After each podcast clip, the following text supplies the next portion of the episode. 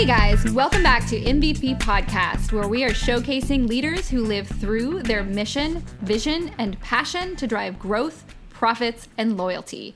Today, we have a very special guest, Letty Sanchez. She's a business coach and consultant who works to get her clients back to their passion. She couldn't be a more perfect first guest, and I'm really excited to have her here. Technically, second guest because she interviewed me just a little bit ago. So um, we're gonna dig into these questions, Letty. Thank you for being here. Thanks for having me.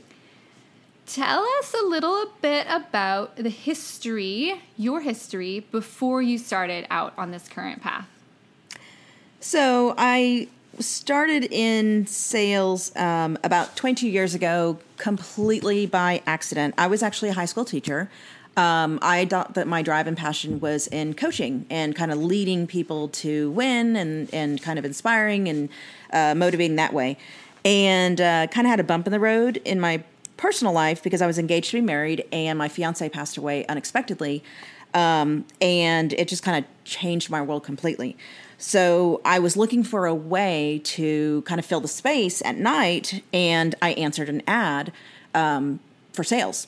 And so I started selling life insurance. And you talk about something that really fit the mold at the time. I was super passionate about it because I would go out to these um, couples, these husband and wives, and a lot of them were stay at home wives. And I was really passionate and explained to them, you know, what's going to happen if you know you end up in a situation where god forbid something happened especially if your husband you know is the breadwinner and you have no life insurance. And so what i found was that was really driving my presentations and people were were buying what i was selling. But it also helped because i truly truly believed in the company and they really were all about taking care of their their clients.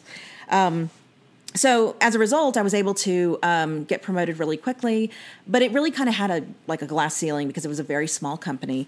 Um, I then actually uh, applied with Southwestern Bell, which is AT and T, and I was lucky enough to get in um, as a telephone sales rep. And I joined, was there for 19 and a half years. I loved it. I started as a telephone sales rep, went to telephone sales manager, went to outside sales manager, went to general manager was lucky enough to move throughout the country with um, with the company, relocating to Texas, Kansas, Florida, North Carolina, and then back to Texas.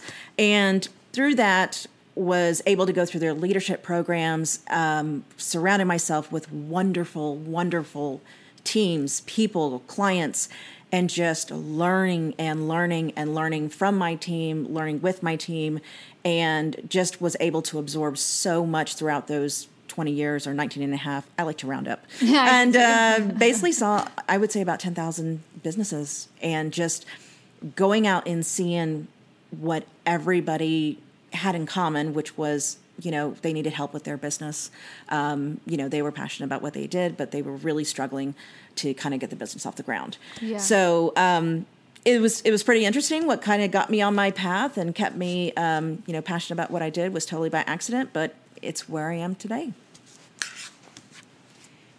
so, why did you decide to be a business consultant? What does that even mean to you?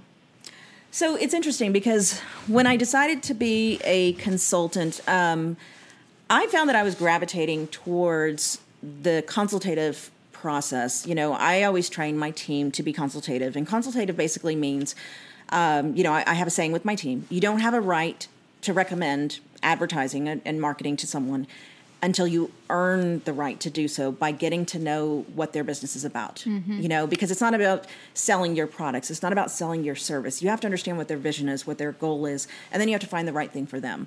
And I always I've always been a big believer in that and it's it's not about, you know, the commerce side of the house. Um, and so what I found is that no matter where I was going, no matter what part of the country I was in, um, I found myself gravitating towards helping the business and it wasn't as much helping towards our our advertising. You know we they would buy from us. They would buy a ton from us you know um, because they trusted us. But i couldn't let a business flounder. I just i couldn't. If i knew that they were doing something that was really hurting their business i felt like it was really important that we had to give that service. So what we started to do was started to create, um, you know, uh, like a go to market strategy in my team where we did a presentation that offered a 360 degree view of how the business is doing basically online and kind of sharing it with our clients. Um, and it basically allowed us to, to show, hey, I did the research. I have a vested interest in your in your business, and really, really took the time to get to know who our clients were, so we knew what to offer them. Um, so when it came down to you know deciding you know whether or not to go out on my own um, what i kept going back to was there are so many people out there who are struggling every single day they have to put food on the table and they love what they do but oh my gosh they don't know what they're doing you know and and and it and they're they're stressed about that you know and so that's where i said you know i want to come in as a business strategist and help with that side of it because mm-hmm. really what it is is it's just kind of helping people align with their goals and their visions getting a structure to it and just watching them just explode. Like oh, that's, that's what i love. Mm-hmm. That's very cool. So you had this successful, productive, profitable career with AT&T and you decided to jump out on your own. How honestly did your family react to that decision? Well, I was actually um, recruited by another company right before, uh, about a year, uh, about 14 months before, um, before my I went out on my own. So um, I, I went out with a, a different business, and and uh, it was a like a forty year old startup, and and uh, was kind of recruited that way. And you know, it was time because the the company that I had left from AT and T had actually sold to another company, mm-hmm. and uh, we kind of lost a little bit of our sizzle and a little bit of about who we are and everything. So it felt it felt right. Um, this time, in deciding to go out on my own, I will tell you that my family's ridiculously supportive, you know, and and um, my wife just never skipped a beat. She is my number one strongest force behind it. That's awesome. It's and it it you talk about being able to exhale. Mm-hmm. Um, it it just is such a difference between that extra layer of stress and pressure. I just didn't have that. You know, she um, reminds me all the time how much happier I am, the fact that I can sleep, the fact that I'm not sick to my stomach or, you know, stressed. Um, and uh, I'm not driving an hour and a half to work, you know, and things like that. Um, and I also have, I mean, I come from a big family, come from a family of eight, and I have um, my uh, brother and sisters, and every single one of them, when I when I talked to them individually, they were all super supportive and kind of all said it's about time, you know, like we were mm-hmm. wondering when you were going to do this, you know. Wow. And my father is an entrepreneur. Um, my all of my brothers and sisters, you know, they they all come from entrepreneur backgrounds, and so it's like, well, it's about time you join the family business, even though you're not in the family business, you're out on your own. So um, it, it's it's really great, and it makes a huge difference. It does. It makes a really big difference. It's awesome that you had that. So, what other struggles, or did you have any struggles that you had to overcome? Yes. So, you know, it's funny because I come from the business world and I'm used to doing balancing, you know, budgets and P&L and I ran organizations that were, you know, 40 million, 50 million dollars and it was nothing to to balance that. And yeah, it's it's you know, look at COGS, look at, you know, revenue streams. It's not a big deal.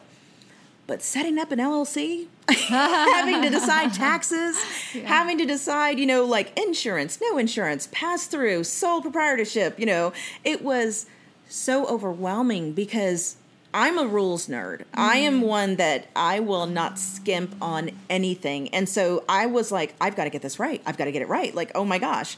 And it was it was very overwhelming because um, I found that like the websites are not very helpful. It's a lot of legal jargon, and that I didn't know what I didn't know. And you know, I, I again talked to family members, and and they've all been doing it for so long. It's been so long since they did that process, and things have changed.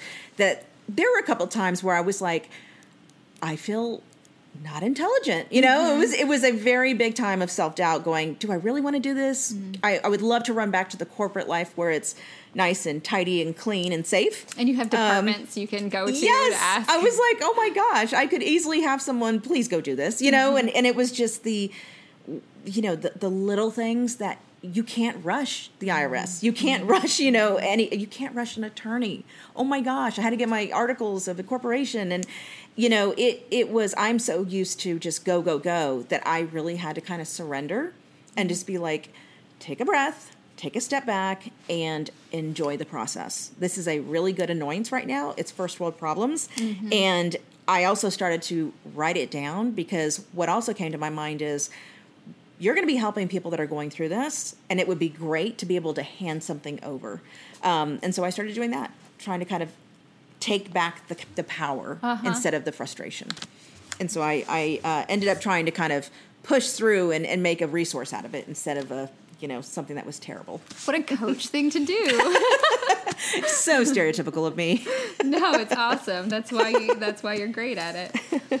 Um, so you just kind of alluded to this, but is that how you generally handle roadblocks and competition, or how would you say that you handle those types of things? You know, it's it's interesting because um, when I think of competition, I'm there's just so many there are so many business coaches and I'm a firm believer that you have to find the business coach that's right for you. I've kind of evolved from calling myself a business coach to it, it started as a consultant and I found the feedback was like someone saying I have I have an accountant. And it's like no you have someone who does your taxes. You know it's like it was just so highfalutin. A consultant seemed like something that um, your corporations used so then I started referring to myself as a as a coach and what I found and also from feedback were it's almost like saying I need um, a, a fitness trainer mm-hmm. if somebody's not ready to start working out, it's almost offensive, right? But to say I'm a dietitian or a nutritionist, that seemed like, oh, that's not so invasive. So I started calling myself a strategist. Because really what I do is I do business strategy, and that's really what it is. The coaching aspect comes in when um, when people allow me to have that conversation and when they start really kind of uncovering what are the root causes of the issues that they're having that's when the coaching comes in so what i started doing was saying i'm a business strategist when we sit down across from the table i do tell them I really, really push that we do business strategy as well as coaching because they're one within the other.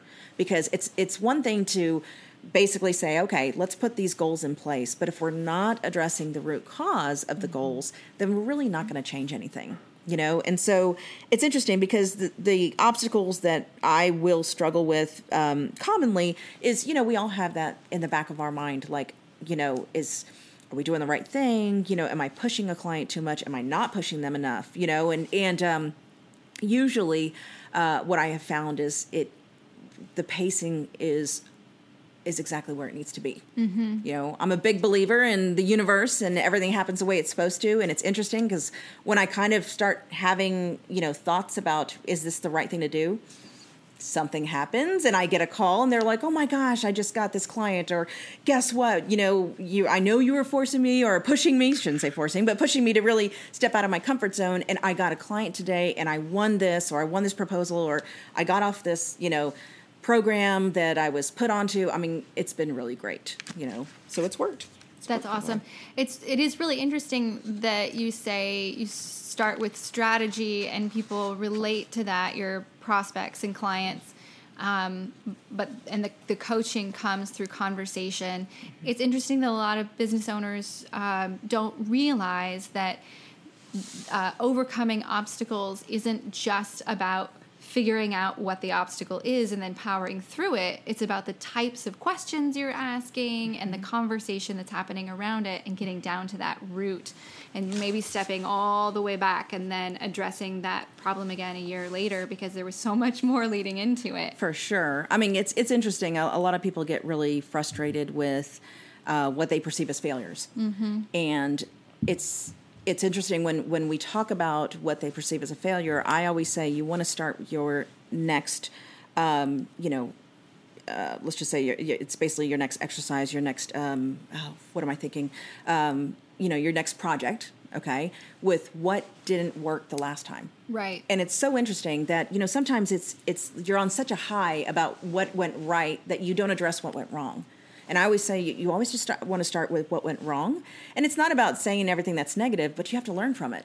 You know, I mean, it's so empowering to say, this is great. Let's make sure that we do this as a result. And then before you know it, you're just kind of humming along, mm-hmm. you know? But it's, it's interesting because you know with my clients i am a big believer in what i call like it's it's about recalibrating and recalibrating is really it's a different word than saying okay you messed up you know? It's like it's like okay let's recalibrate you know? And and because it's not you know it, it doesn't help anybody for me to sit there and say you know you did say you were going to have this you know? There is a level of accountability and you know my job is to make sure that i press for the accountability but i'm also open to pivoting mm-hmm. you know? Because if we did not get to where we said we were going to be but now all of a sudden we have a completely different revenue stream or now all of a sudden we're going in a different direction we have growth I'm good with that, mm-hmm. you know, and usually they're good with that.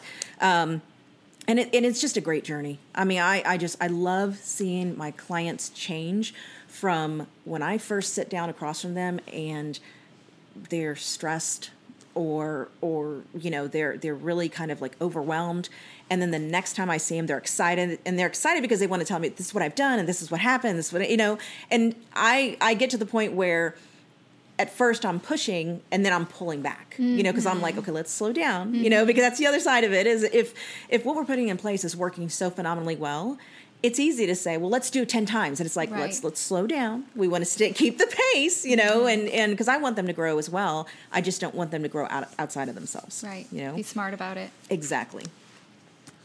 What's the hardest decision that you've had to make in your life, not just in this portion of your career, but just a really tough decision that you've had to make?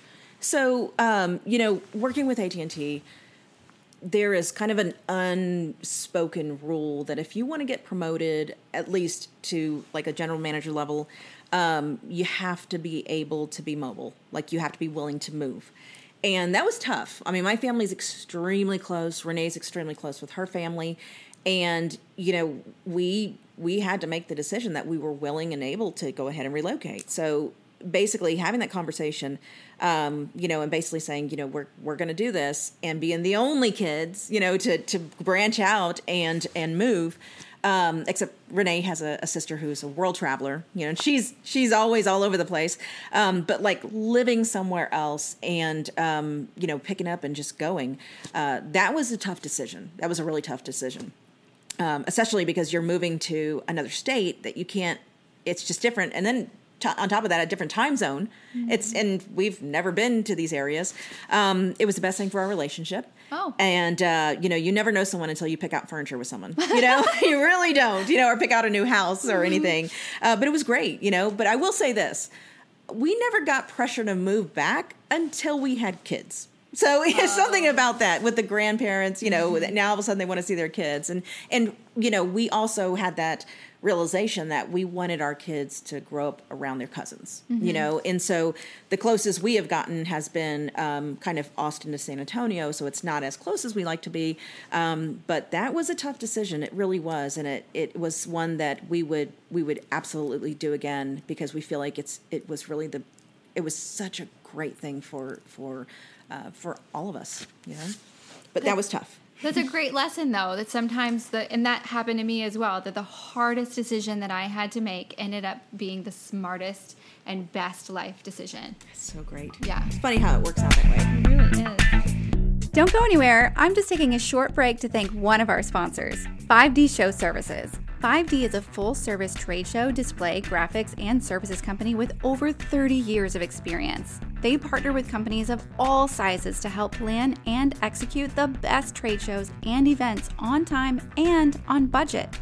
I've worked with Danny at 5D for over 15 years and continue to be impressed with the level of service and quality he and his team provide. For more information on their capabilities, visit 5dshowservices.com. That's the number 5D showservices.com.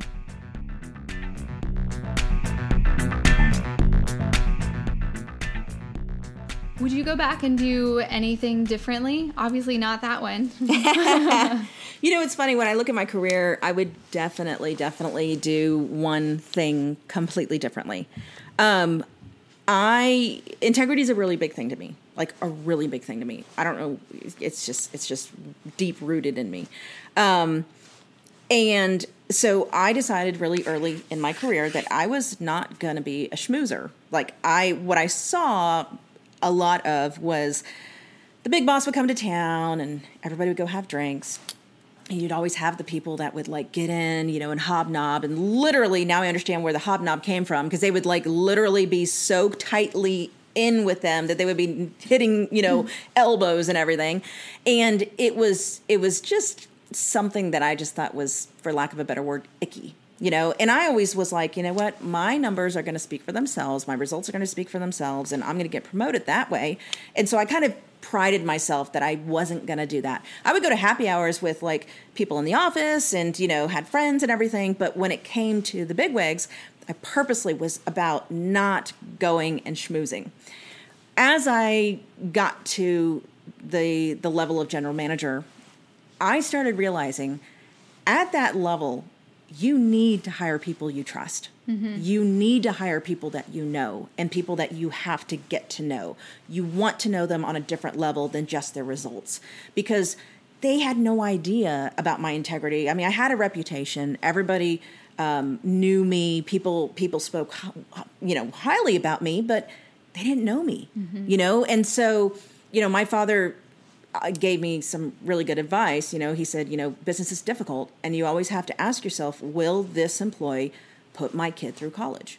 You know, and and he was like, you have to ask yourself that. You know, will this employee, um, you know, put my business at risk? You mm-hmm. know, and so I, I always kind of thought of those kind of like that was my my guiding light, and I just didn't see it like yeah, I saw it as schmoozing. And mm-hmm. really, I never, and I think what it was was the people that I saw doing it were doing it from such like when they would walk away when the when that executive would leave they would just talk so poorly about them mm-hmm. that I just didn't respect that and and so I really wanted to distance myself from that kind of thing and be like I that's not me and and I really think that that hindered my career because they it took a long time for people to finally get to know me. And then i started blossoming a lot more because they started to get to know me. So i would say you know i'm a big person on having things happen organically. Mm-hmm. and i think had that happened you know had i allowed myself to to be that you know and, and be more open then it, i probably would have you know risen a lot quicker than i think it took me six years to get into general management but um but yeah that would be something that i would have done absolutely differently yeah, that makes sense. So you you saw it as inauthentic relationship building, and that was icky. Yes. But once you realized that you needed those authentic relationships with your employees and other managers, then it became a different scenario. The picture of you know elbow to elbow mm-hmm. was different because it can be it can be friends yes. and, and coworkers at the mm-hmm. same time versus people trying to kiss up to you. Like you right. don't bring the boss to your home for dinner just because you want a promotion. You right. bring them out because you want to get to know them genuinely, so right? you can trust them. Exactly. That's a really good point. I'm glad you brought that up. It's interesting that it changed for you. Yeah, it it yeah, when I was on the other side making those hiring decisions, it, it you know, you realize how much you truly have to trust your team and rely on your team and know so. what they're doing outside of the office, not because you're judging their behavior, but they're knowing their decision patterns. Exactly. That's interesting. So, what concessions have you made in your career that you go back now and change now that you've had the experience and the insight that you've built? You just mentioned one that you changed your in, your insight changed about mm-hmm. it as you grew. Is there anything else that? Yeah, you know, I I would have not known my place as much. Uh, I oh, I see what you're yeah, saying. Yeah, I allowed myself to be silenced more than I should have. You know, mm-hmm. um, and and I, you know, I I knew that in in some situations, I I I mean, you you pretty much had two choices. You can either say like if I if I if there was something that was going on perhaps other areas were were doing things that were not illegal but unethical it it was i i just i i wasn't gonna call anybody out, and I probably to this day still wouldn't do it. Um, but it it was it was difficult because I, I still have heartburn over it because some of my team were collateral damage mm-hmm. because of like results and stuff, mm-hmm. you know, and it was just kind of one of those things that it wasn't hard. I mean, I knew numbers, I knew the results and things like that. And um and I I I kind of kicked myself for not having enough in me to be able to have conversations with either my boss or or their boss mm-hmm. and just be like, mm-hmm. "Hey, you know, we you got you got you got to get better than this." You know, right. um, I did that when I was uh, later in my career, you know, uh, as I got higher, I was able to do that, and um, and, and it's basically saying, "Hey, I I found that you know this was." You know, uh, an issue, and uh, and I've course corrected this, and I'm I'm going to do this, but that was a challenge sometimes because I would take, you know, I had I had one region where there was a loophole that they were um, taking advantage of, we'll say, um, for manager payouts. And it was affecting me. I was going to get a $70,000 bonus. Oh, wow. And by correcting this, my bonus dropped to like 35,000.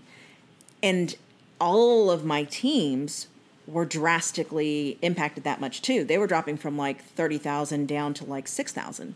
And they had taken advantage of this for years and years and years and that's what they were accustomed to. So I come in as a new person, see the process of how they were doing it, and it was wrong, you know, and it was it was completely wrong, and it wasn't. It was, it was. I looked at it like it was taking money from the company. Right. It was hurting our company. It wasn't hurting consumers. It wasn't affecting our advertisers, and some would argue, my managers argued, it wasn't hurting anybody. They were just paying them, and I was like, it's wrong it's mm-hmm. just wrong, you know. And I talked to my wife about it, and she was like, "You're good, do it," you know. And and I struggle with that, and they were really upset with me. But I was like, "How can you do this? Like, mm-hmm. it's not good," you know. So those were the I felt like I made concessions early in my career, and because I didn't want to stand for what I believed in, and that's kind of shaped me into the kind of leader of who I was. Um, but what was interesting about that is what I found is that it really helped to kind of weed out who the strong managers were. Because when you take out the loopholes, you saw that the person that looked like they were the weakest were actually the, the, person that was the strongest and right. had the most integrity, mm-hmm. you know, which is the team that I wanted. Mm-hmm. I didn't want the people that had the easiest and was making the most money. I wanted the right the you know people doing the right things. It's interesting that you started that with um, you would have used your voice or found your voice. Yeah. Uh, I bring that up because we've talked a lot about millennials in the workforce. Yes. And one thing that a lot of current employers say that they don't like is that they speak up when it's not their place.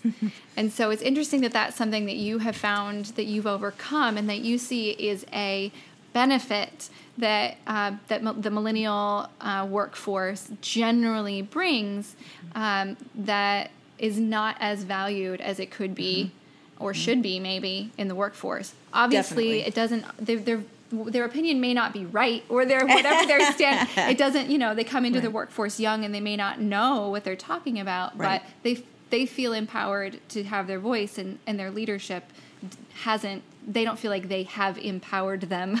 Right. Or it's, given them that it's power. like it's not their place. It's funny i do training on uh, multi-generational um, you know managing multi-generational employees and i give talks on it. Um, and it's it is interesting because when you speak with your um, your millennial crowd they think that it is the the boomers that are the problem. When you speak to your boomer crowd they think the millennials are the problem and you speak to your Gen X's, which was what I am, and we're like, we're just here for the show, yeah. you know, we just want to watch, you know, and, and it's interesting, and and what it is is what I what I have found is is your greatest group of employees is a diverse group. Right. You cannot function with a group that is all the same. You just can't. Your decisions will be just very narrow. Completely narrow. You're not going to grow. You're you're it, it's it's fun to have people that challenge. But you know, and, and it's also, you know, people have to understand that when it comes to millennials, they grew up in a technology based world where um, you were asked your opinion all the time you know Right. and, and you were given a voice immediately you came to the party gave a comment and were rated on the comment and so feedback was extremely important um, and so to ask someone to to act differently in the workplace it's a bit foreign, you know. Now on the the boomer side, um, we can't just sit there and say, "Well, just deal with it. This is the way it is." There is some ownership on both sides of it, right? Because on the boomer side, it's like, "Hey, you've got a great opportunity to foster, um, you know, that kind of, you know, foster that dialogue, right?" That is Just so want funny. to pause to That say is our there's dog. a dog in the room. if, there, if that picked up, if it doesn't, then you'll think that we're just weird. But Yeah. we just heard a dog sneeze. Yes, and she is uh, she's rolling all over the ground, just happy, just happy as life. She's, She's agreeing with what we're saying. Look at her; she's doing it right now. She so funny. loves multi-general management, multi generational. yeah, she is all over it. But it is interesting because when we talk about that, and I talk with owners about that, it's like you have such an opportunity to foster a great dialogue about, you know, how do you get them talking about it? Because, I mean, they don't know what they don't know. But what a great opportunity to push past your limits. Mm-hmm. You know, I mean, and, and stop, instead of sitting there and saying, oh my gosh, that will never work. Well, why won't it work? Mm-hmm. It won't work Right. because you've never tried it. Right. Well, guess what? Nobody ever broke the four minute mile until the until the first person did it, and then everybody did it after. It It was within a week. They had multiple people do it because one person did done, it. then- you know, so yeah. it's like, yeah. Sorry, I'm gonna get. I, I, let me let me hop off of my soapbox. Okay. Oh, I put you on it. It's okay. It's a it's a good one. It's one that a lot of people struggle with, and the you know right now it's millennials because that's the the newest generation to the workforce. But uh, it's it's always going to be something that we're talking about because each generation has its own styles of communication and sure. um, and their own relationships with life. Um, so let's step back. Uh, do you have a coach or strategist or consultant? I do. I have a coach. He is awesome. His name is Bill Small. Um, he's perfect for me. Um, I guess I'm perfect for him. But um, he's the perfect balance for me because I am looking for, or I need someone who actually has the ability to ring me in when I need to be rang in. And I need someone who has the ability to push me when I am limiting myself. So, a lot of what Bill does is he focuses on myself as a whole, professionally and personally. Um, and I have been able to, um, you know, bounce things off of him, you know, talk through, you know, situations that, that, you know, I have with my business. Um, and I'm a big believer um, that you, you know, a coach is absolutely essential in, in your life. And so um, I do. I'm a big believer in having a coach. That's awesome.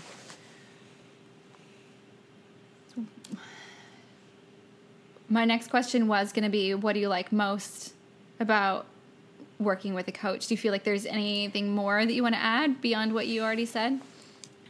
Um, just you know, th- there is one thing. Yeah, I would I would say this because I have had um, people that have had conversations with me that say, you know, I I just I'm just not a believer in, in coaches, and I just I kind of think it's a waste. And here and, and this is kind of one of those things where it's like, okay, it's hard to say because I'm a coach, right? Mm-hmm. Believe- so of course I'm- believe in it. I should be passionate about it. But here's what the funniest thing is: when you think of world class athletes, you think of the best of the best. They have a coach. Or 20 of them. They, they- yeah, they've got a coach for every aspect of their life mm-hmm. because they know that they have they need somebody to keep them you know at their best and that's what it's about is you know i believe that you know a coach also is is there for you to be able to kind of dump on and say i need to just let all this out. You know i think you know people say i don't i don't need a coach. I have a, a you know my spouse is my best friend. It's like okay let me explain something to you. It's really good to not bring everything home with you you know and it's also really uh, good to sometimes kind of have a separation. I think you always have, always have to have honesty. But when it comes down to business you know I think it's important to have somebody who has an honest, honest opinion that has honest conversations with you and comes with your best interests and also, you know, is your virtual mirror that's going to sit there and say, let's have a talk about this and let's be honest. You know, um, it's, you know, everybody, the again, people at the top of their game have coaches. So to, to kind of say coaches are unnecessary, well, I don't know that I would agree with that, but I do agree that you do have to be ready to have a coach, and I mean, you have to be open to it, and you have to be willing to buy into the process. Um, and you know, you, I think you'd be surprised you know, at, at what a coach can bring you. Absolutely. I think um, it's important to be 100% honest with your coach so that they can see. Because unlike uh, uh, athletes, they it's hard for them to just roll back the tape and watch it over and over when you're not there. But the one thing that I find interesting about coaches in general is um, their ability to see things that you don't see. And so, you know, when you bring up the spouse or the business partner or other, you know, team members, um, they're busy in the business and so they're looking at all the challenges in different ways but when you have a coach they're looking at you personally and professionally and the business and they just have a different mindset about it. It's a different tool set. It's like i'm never going to be a designer. I'm a art director, I, I know where, how to point out things that can be improved or more on target or whatever it may be. But if I draw something, it's the same picture I drew when I was four years old. It has not improved. and sure, with practice, I could improve it. That's not something that I, a skill that I've worked on that much. My designers laugh when I'm like, how about this? They're like, Not happening. Um, but they get the idea and they run with it and make it amazing based on the original concept. Yeah. You know, so it takes all those different ideas coming to the table and the questions. But that's just one thing that I have found uh, over time, whether it be you know getting yourself into the mindset of listening to podcasts, because some of that is just is asking those questions of yourself on a regular basis, Sure. but also the coach knows you personally and what you're trying to do and what you told them you wanted to do nine months ago. That's right. They will bring it back to you. Yes, we do. You're like, remember that thing? You brought that up five times. Why haven't you started that podcast, Bill? So true. Um, so anyway, yes, I, I agree that it's just your your life will continue to improve with personal coaching and business coaching. It's awesome. We work to get you back to your passion. That's a really great tagline. How do you go about doing that? So I'm a big uh, believer in working with uh, people who are passionate about what they do and who are in it for the right reasons. Um, I don't take every client. Um, that was uh, that's hard to do, you know, because when you go out on your own, you want to take anything and everything. Um, but what I found is that I can't be authentic in my coaching. And if I can't be authentic in my coaching, I'm not doing a service. So part of what I do is is you know when when I meet with a client for the first time, um, that consultation is really for them to get to know me and me to get to know them and kind of understand where does this passion come from. You know what is it that they love about what it is that they do. Um, and what I love about it is that I love seeing my clients just beam when they talk about what it is that they do for a living. You know, whether it be I have a, a, a landscape contractor um, who doesn't do anything having to do with the plants or the landscaping. He designs landscaping and he's so passionate about it. I didn't know that was a thing, you know, and it was just like, okay, you know, but he was just so passionate about it. And i just you you want to just foster that you know? Right. and and and his frustration had nothing to do with his passion. It was Yeah. about the business side of it you know? And and and i had a roofer who was the same thing you know? He was really struggling um, you know on, with his roofing business because he was going back and forth and back and forth about solar you know and solar roofs and everything and the integrity of the roof and what does it do? And and when we got to what his passion was he was just super passionate about um, the environment, you know, and and that's what it, you know, he started realizing that what he was doing um, was kind of hurting the environment, you know, and he was struggling, and and it was like this isn't profitable, and there's less clients, and what do I do, you know, and and I kind of take pride in the fact that I don't give people answers. I lead them to their own. I have them face what their own answers are. And if they don't like the answer that they discover about themselves and they choose to go down a journey where I'm going to change that, that I'm being, they decide they're going to change that, we work out a, um, a strategy. We say, okay, this is what we're going to do. You know, and, and that's that's what I mean when I say we work to get you back to your passion. By the time that we are done um, with our coaching, I want them to be just as shiny and new and completely thinking that the world is amazing again as when they started their business. You know, and that is what that's the part of the business that I absolutely love, and that's what that tagline means to me. That's awesome. That's really beautiful. I want to throw in there that Letty is also really good and passionate about spreadsheets. I love spreadsheets. I do them for vacations. I do. So she's great at leading you to your passion, but also spreadsheets. Because you know, it, I mentioned that just because it's a part of the business that people usually don't like. There are people I have known them besides Letty who love spreadsheets. I and, love it. And I think that it's important to have a balance. Like if you have a partner and you're the one who likes to go out and schmooze, then mm-hmm. you need the one who loves the spreadsheets yep. to come that bring that together. For sure. But um, but she also is really good at just looking at the numbers and the details and the p&l and all that stuff that she mentioned earlier yeah. it's not just the emotional goal side it's you know how are you actually running your business as well mm-hmm. so um, it's a really good balance that is so necessary uh, in business and it's one of the one of the things that is really hard for um, solopreneurs to find that balance of constantly going out and being passionate and showing their passion, sharing their passion, and then coming back and doing QuickBooks. it's not. It's what? It's That's passion. Difficult, QuickBooks. difficult balance for most people. But Letty's a unicorn. It's awesome. Why do you think that passion is important for business owners, leaders, and managers? Because I know you work at all levels. So, passion is contagious, um, good and bad. You know, and when you think about managers, leaders, owners, you are are basically um, you're a reflection of your team. Your team's a reflection of you, and that I mean, I'm a, I'm an empath, so I will get I will take on somebody's energy. So if I walk into a room and, and it feels like the energy feels thick and it's bad, it can drain you you know? And when somebody's passionate about something and they're just like excited and they're charged up and it's not because of starbucks you know? And they're just like yeah i'm gonna do this you know?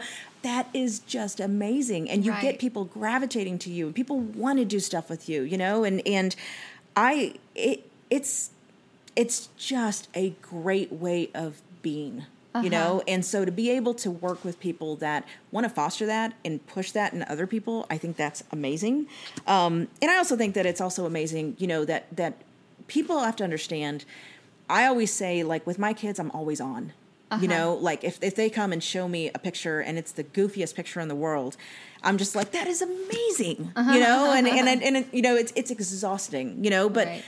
it's also the best you know, because I find that after they leave, I still have that goofy look on my face, and I'm like, that was amazing, you know, and I'm just like, oh wow, you know, and and it just it's just so contagious, mm-hmm. and so whenever I meet someone who is super passionate, even if I am not into, like I said, my landscape guy, I it was so cool to just see him just explode with this just pride and beaming. That's awesome mm-hmm. you know? And so it's important to have that you know? And when you think of passion and if we just put it down to the most basic need and you think of a relationship without passion that's when you're kind of like there's there's kind of danger zone. You got to work to get that passion You're just back. Coexisting. Yes, and and you can't have a loveless marriage. You can't have a loveless business. You got to work on that. So it's how do you work on I'm that? Write well, that you, down. You, can't have a loveless marriage. You can't have a, a loveless, loveless business. business. Yeah, and and what do you do if you have a loveless marriage? You go back to why did we start dating? Why did we get into this? Why did we decide to procreate? And it's the same thing with business.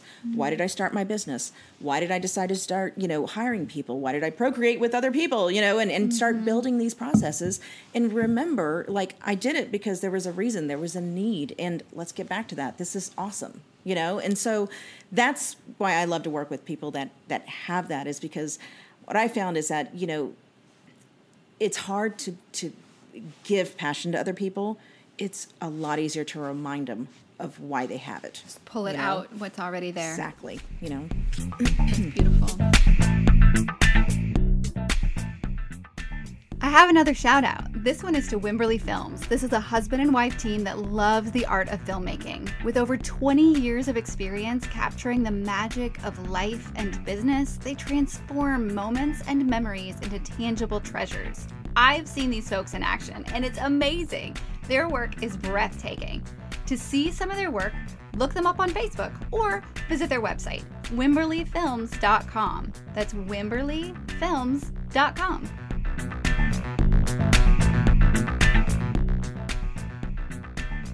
How do you keep your clients inspired and excited and, and on the right track? So, I'm really big on um, creating uh, visuals and content and um, whether it's reports or online or anything, I tailor it to my client. So, um, like when you're talking about spreadsheets, it's very weird. A lot of people don't like spreadsheets. It's kind of odd. and if you know, I, I if I was like, well, this is what you get, you know, I would lose my audience, right? And so I spend a lot of time doing goofy things. You know, like I will do a presentation that is very much about what they do. I will I will create like you know if if if you know if you are in you know a financial sector i'm trying not to say what my clients do but if you're in the financial sector i'll do something that is financial. I will do something that is um, real estate you know and i just make it fun because I look at it like, you know, we're talking about something that is very stressful for a lot of people. Mm-hmm. And if I can get my point across and get them engaged and get them, I, I love when they're like glued to my PowerPoint and they're like, this is so cool, you know, if I can get that and then be like, this is awesome, uh-huh. then then then I've won, you know, and they've won and and that's what it's about. You know, it's it's I'm just real big on being specifically for them. I'm not one of those that's like, this is my presentation for everybody, and I just plug and play. I, I'm a, it's not, it's not authentic. Mm. Now, my business coach says, you don't have enough time in the world to do that, you know. So I do have to figure out how to get, you know, less Something you know, time, yes, and, and and kind of balance that. But I just, I really, really want people to get vested and and get as inspired as as you know as they do mm-hmm. and and it seems to work you know right. so um, you know the other thing is is i like to catch them doing things right you know yeah. i like to remind them of everything that they have accomplished mm-hmm. and remind them because it's uh, of everything that they said they were going to do and no they may not have done you know what they said they were going to do but they leaped way past that right. and they have achieved so much more right you know and it's funny because so many every time that i'm i'm i'm i try to stay away from absolutes so not every time but a lot of times when I'm talking with clients and in the beginning they're kind of begrudgingly kind of saying what they're struggling with. It's kind of funny to me in the sense that it's like i've heard this for 20 years. Mm-hmm. it's no different. Right. Um, it's it's i've heard it. You know you yeah. are you are i mean the greatest thing about it is that you know you you can't have a poor self-image without having self realization. And so I remind people, like, so here's the great news. You are really self aware. you know, that's the great news. You know, yeah. the the bad part is is we got to kind of be aware of what it is that we're looking at because there's this whole other world of yourself that you're not even paying attention to. Right. And that's what we have to focus on. You know, and because it's hard, people, it's it's it's hard to be a business owner, and mm-hmm. they think that they should have been extremely successful right. already you know You're comparing themselves to like bill gates or yes, people who have already exactly. done their thing and by the way i mean i have these conversations with my business coach Right. You know, we all mm-hmm. go through it, you know? You know, what's interesting about that is uh, I had a conversation with Bill once where we were ending the call and he said, You're doing a great job. And I sat there and he said, Are you not? and I said, Am I? He said, "Well, let's let's talk about this." He said, and he repeated some words that I had said earlier in the conversation. And I said, "Yeah." And then he said them in a different tone.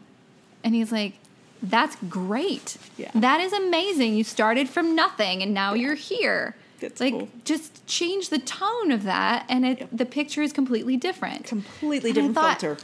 I am doing a That's good right. job. It is awesome. So, it yeah, awesome. it, sometimes you just need that different that like the, to move the looking glass just slightly in exactly. a different direction. It's really cool. Mm-hmm. That is awesome. What resources have you used to keep yourself and your clients on track? Um, clear your mind or keep you focused or motivated? Are there any resources or tools that you? I so use? I love Excel. You know, I'm an Excel person. I'm a Power, PowerPoint person as well. Um, I like. There's a resource called MindMeister. Oh. And it is a real. I mean, I, I get nothing for saying that, but um, it is a MindMeister. If you would like that. No, I'm just kidding. sponsored by MindMeister. Um, but uh, but Sponsored by Bill Small. Bill Small. but um, it's interesting because it's like a virtual idea board. And what I have found is that with my clients, their level of stress when I first meet with them, it's like, I don't know why I need you, but I know I need something. And so we kind of break it down, break it down, break it down. I take notes, I go back and forth, and I capture everything. And then what I do is I will go back and I will put everything down on this MindMeister and I section them.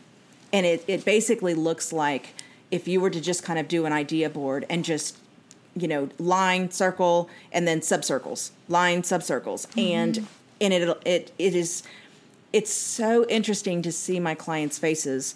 Um, and i don't do this for everybody. Again it has to feel right you know. Um, but it's interesting. When they see that they're like oh my gosh It's like it is so clear. what's happening in their mind or it's, what? it's basically a visualization of I have to do this, I have to do that, I have to do this, Uh-huh. I have to do that, you know. And and for one client, she was really overwhelmed because she was like, I feel like I have so much I have to do because she was in the middle of growing her business, and um, she just didn't know where to start. And so I mind my mind meistered everything, and then I said basically the sub bullets of how we can get there, uh, different ideas, and then sub bullets of okay timelines, you know. And so when she saw it, she was like, oh it's not that scary you mm-hmm. know? And and for another client i did the same thing because he's um, in a different industry.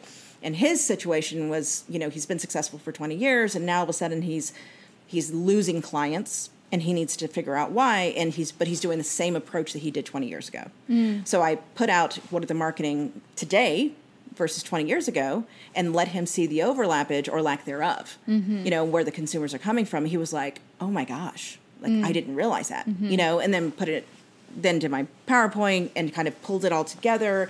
And so it's like telling a story and it just makes it extremely clear you know? Right. and what i like about it is that i haven't done this with my clients but if you have a group and they're virtual everybody can join in and add things to it. Oh, cool. and so it's it's really kind of it's like I like it because I'm a I'm a I'm really big on visualization Mm-hmm. so that people can see things and you know it's one thing to tell people something but it's another thing for to see like like it in different forms you know um, but I really really like um, MindMeister I like like I said you know Excel and I'm big I'm huge on PowerPoint like huge on PowerPoint um, but those are kind of like my go-to's. I also was using uh, another app that I pulled back from um, because I'm just not going to say what it was, but it, I it was very it didn't play well with others. And for me, the sign of a good successful resource is one that incorporates with others. Um, but I think that kind of goes to the core belief of what I'm, you know, what I'm about. it's like you, you know, it's not about You your hoarding your stuff. You know, you know, you got to share. You know, nice.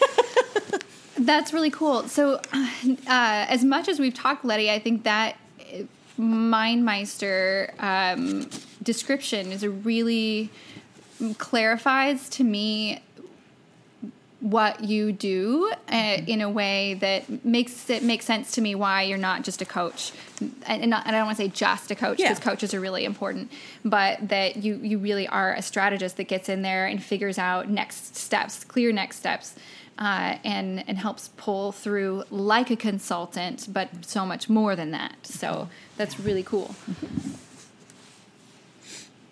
Do you um, what do you do to get your mind and body in the right place? Do you have a must do morning or evening routine?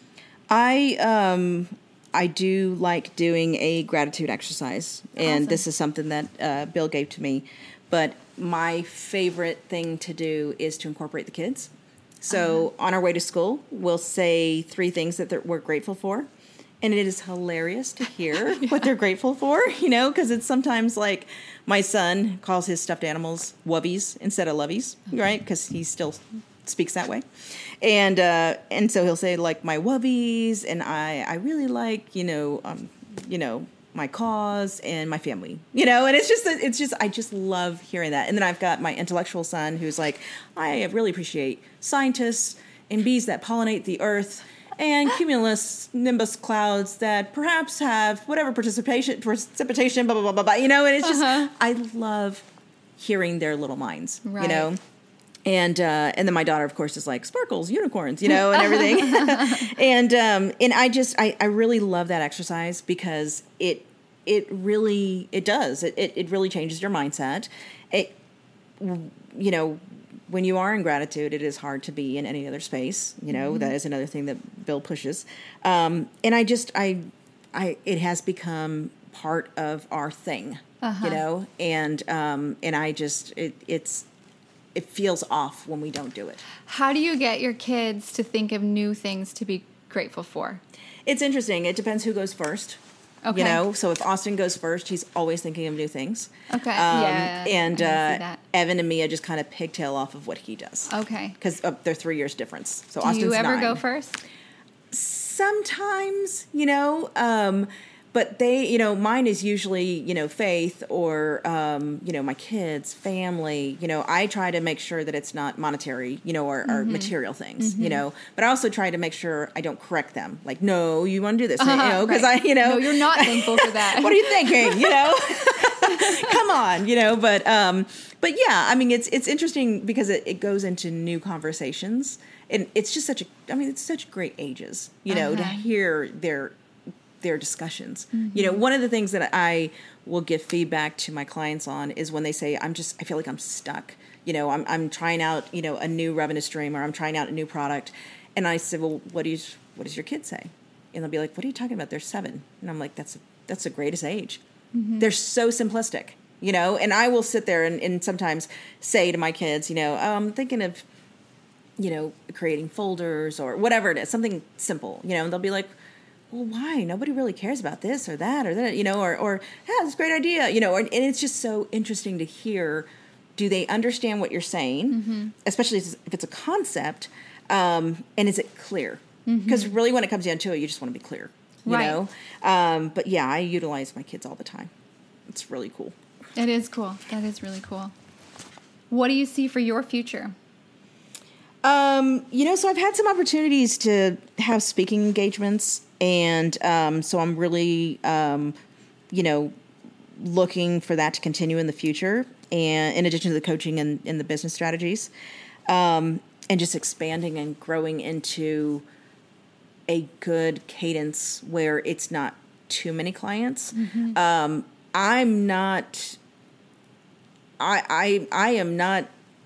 My vision is not to grow leaps and bounds and hundreds of of you know employees or anything like that until I talk to people that I used to work with. And then they're, you know, they want to work together, and I'm like, gosh, that would be great. You know, the whole team back together. I want to pull everybody All my on. favorites. That's what it's I like, do. gosh, yeah. I would love to. I've, I've, I've been so blessed to work with so many really good people. And every um, time I meet gosh. someone that I feel like is amazing, I'm like, you need to work for me. Right? I, I don't just, even, I can't I afford to. you, but I, you right. really, I, really do. need to work with you. There are so many good, good people that you know, especially if, if they're in a situation right now where they're not being valued, mm-hmm. and it's it's silly. I mean, it, it, sounds so silly. Like you know, there there's some people that are like, oh, you have to tell them, you know, that they're great, and it's like, no, you don't have to tell them that they're great, right? But you do have to be honest and mm-hmm. give feedback. Mm-hmm. It is mm-hmm. amazing what people will do when they feel like you have their back. You know? Yes, I think the other thing about that, and this is kind of that multi generational management thing, is uh, motivating people in how they need to be motivated. And I think yes. this has been really hard for mm-hmm. managers to learn. It's kind of like learning your partner's uh, love language. Mm-hmm. Once you know what they what their love language is and you're providing that and not your own love mm-hmm. language, then your relationship grows leaps and bounds. It's the same thing with management, right? If Absolutely. you are motivating in the way that really inspires, like I am motivated by praise. tell me I'm doing well, I will do even better. You don't, if you tell me I'm not doing well, that doesn't motivate me in any way. Right. If you tell me you're going to give me more money, yay, but it doesn't motivate me you know? And so yep. most managers will say what are your numbers? You need to be here. Let's do a competition send you on a trip. But that's not necessarily not what's going to do it. It's interesting. I, I do a um, I've, i do leadership training as well. And it's that's part of the training that i do is you know as a leader as a manager it's on you to figure out what motivates you know your team. And it's interesting because you know there's there's um, two different types of management right? There's multi-stream and there's mainstream. Multi-stream is when you basically evolve to the other person and mainstream is this is the way we're going to do it. Mm-hmm. i was raised air quotes um, in mainstream. You know with at&t you were given a directive and you were given your opinion and you were there to to basically carry it out. Um, when we purchased bell south and I moved over to the um, Bell South side, which was the east side of the country, um, they were 100% mainstream. It was all inclusive, kumbaya, like let's have a talk. And it was difficult. It was very difficult. It was like, what do you mean they have an opinion? You mm. know, and I had a leader who really pushed me and he said, Your job is to motivate and inspire.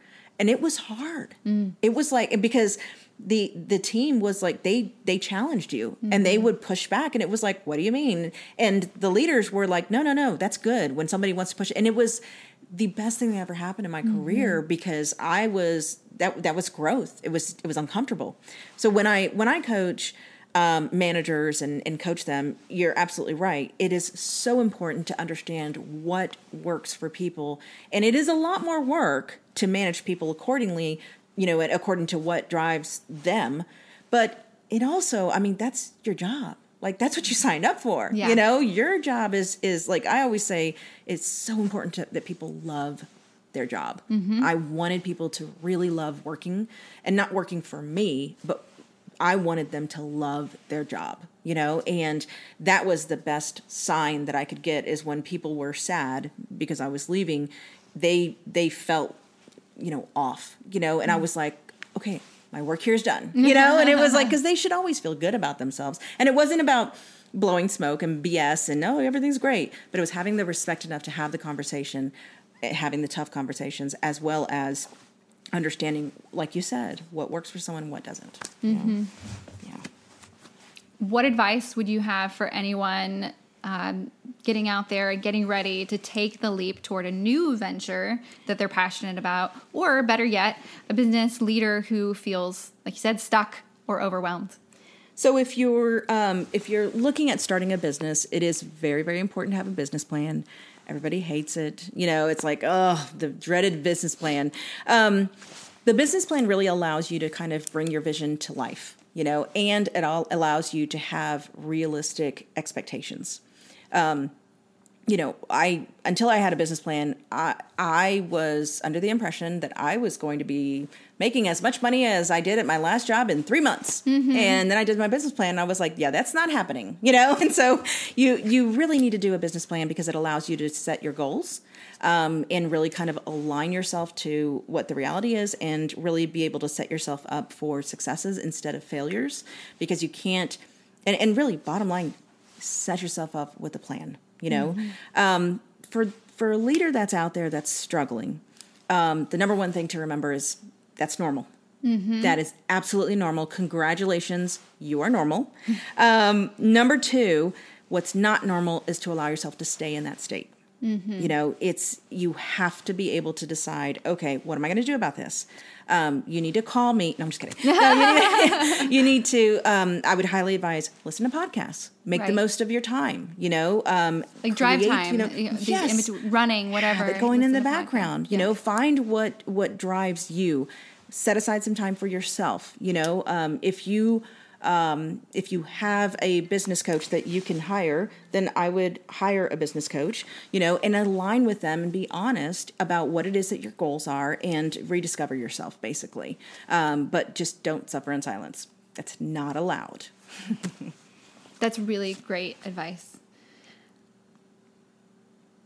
What makes you feel deeply inspired or happy? So my kids make me extremely happy. My family, my wife, and my kids are just I I'm just so happy around them. I'm I'm really awesome. Um, I get truly, truly, truly get inspired by people who are passionate. I yeah. like I said, I'm an empath and I can feel it. Uh-huh. And so when you have someone um, like I love going to my kids' school because the te- the, the teachers just are in it. Like mm-hmm. they're on at mm-hmm. all times. Like they must go home and just be like, oh my gosh, I'm I'm exhausted right, because they're left. just always on, you know. and I just I love that. That that keeps me really inspired. So you interviewed me before I interviewed you, and you brought me this question, and I love it. What's your favorite curse word? Motherfucker. Awesome. but around my kids, I have a different one. I will say, and it's so funny because they say it too. I say cheese and rice because I don't want to take God's name in vain. So instead of saying Jesus Christ, I'll say cheese and rice, and my kids will say it, not realizing that that's what I'm saying. So. I, that's funny because I said Jesus, and um, my kids were like, "What is Jesus?" I'm like, "I don't know. It sounds good." That's hilarious. They they mimic everything. They do. That's awesome. That's funny.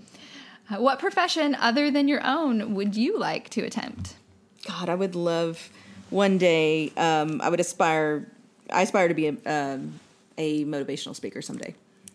I need something to speak about, but uh, no, you don't. I think you have so many stories already. I mean, it's it's uh, that's that would be like my ultimate dream job. Is I, I'm I'm one of those people that if you put me in a room with twenty people, I will just I'd rather be like a snail in a corner. Just oh my gosh, get me out of this room. If you put me at a podium in front of ten thousand people, I am in my element. Really? I just love it. That's fascinating. I just because I feel like I can motivate, um, and I, I I fuel off of it. I really, really do. So that was supposed to be the last question, but uh, you gave me too much there. when did you feel that started to happen for you? Because that's not natural. The, the podium. you know, um, I it's it's funny because I ever ever since I was I was little, I always gravitated to being like the captain of the team, you know, and um, there was you know I was in charge, and and uh, when we would play games, I would be the the person that was the you know the picker, you know, and and I just loved kind of pulling everybody together and let's go do this, let's go do that, like charge the hill, and I just I I remember God I was little. I remember watching I, I I'm a daddy's girl. My my dad is like my world. And um I was he was watching some is Patton I think is the name of the movie.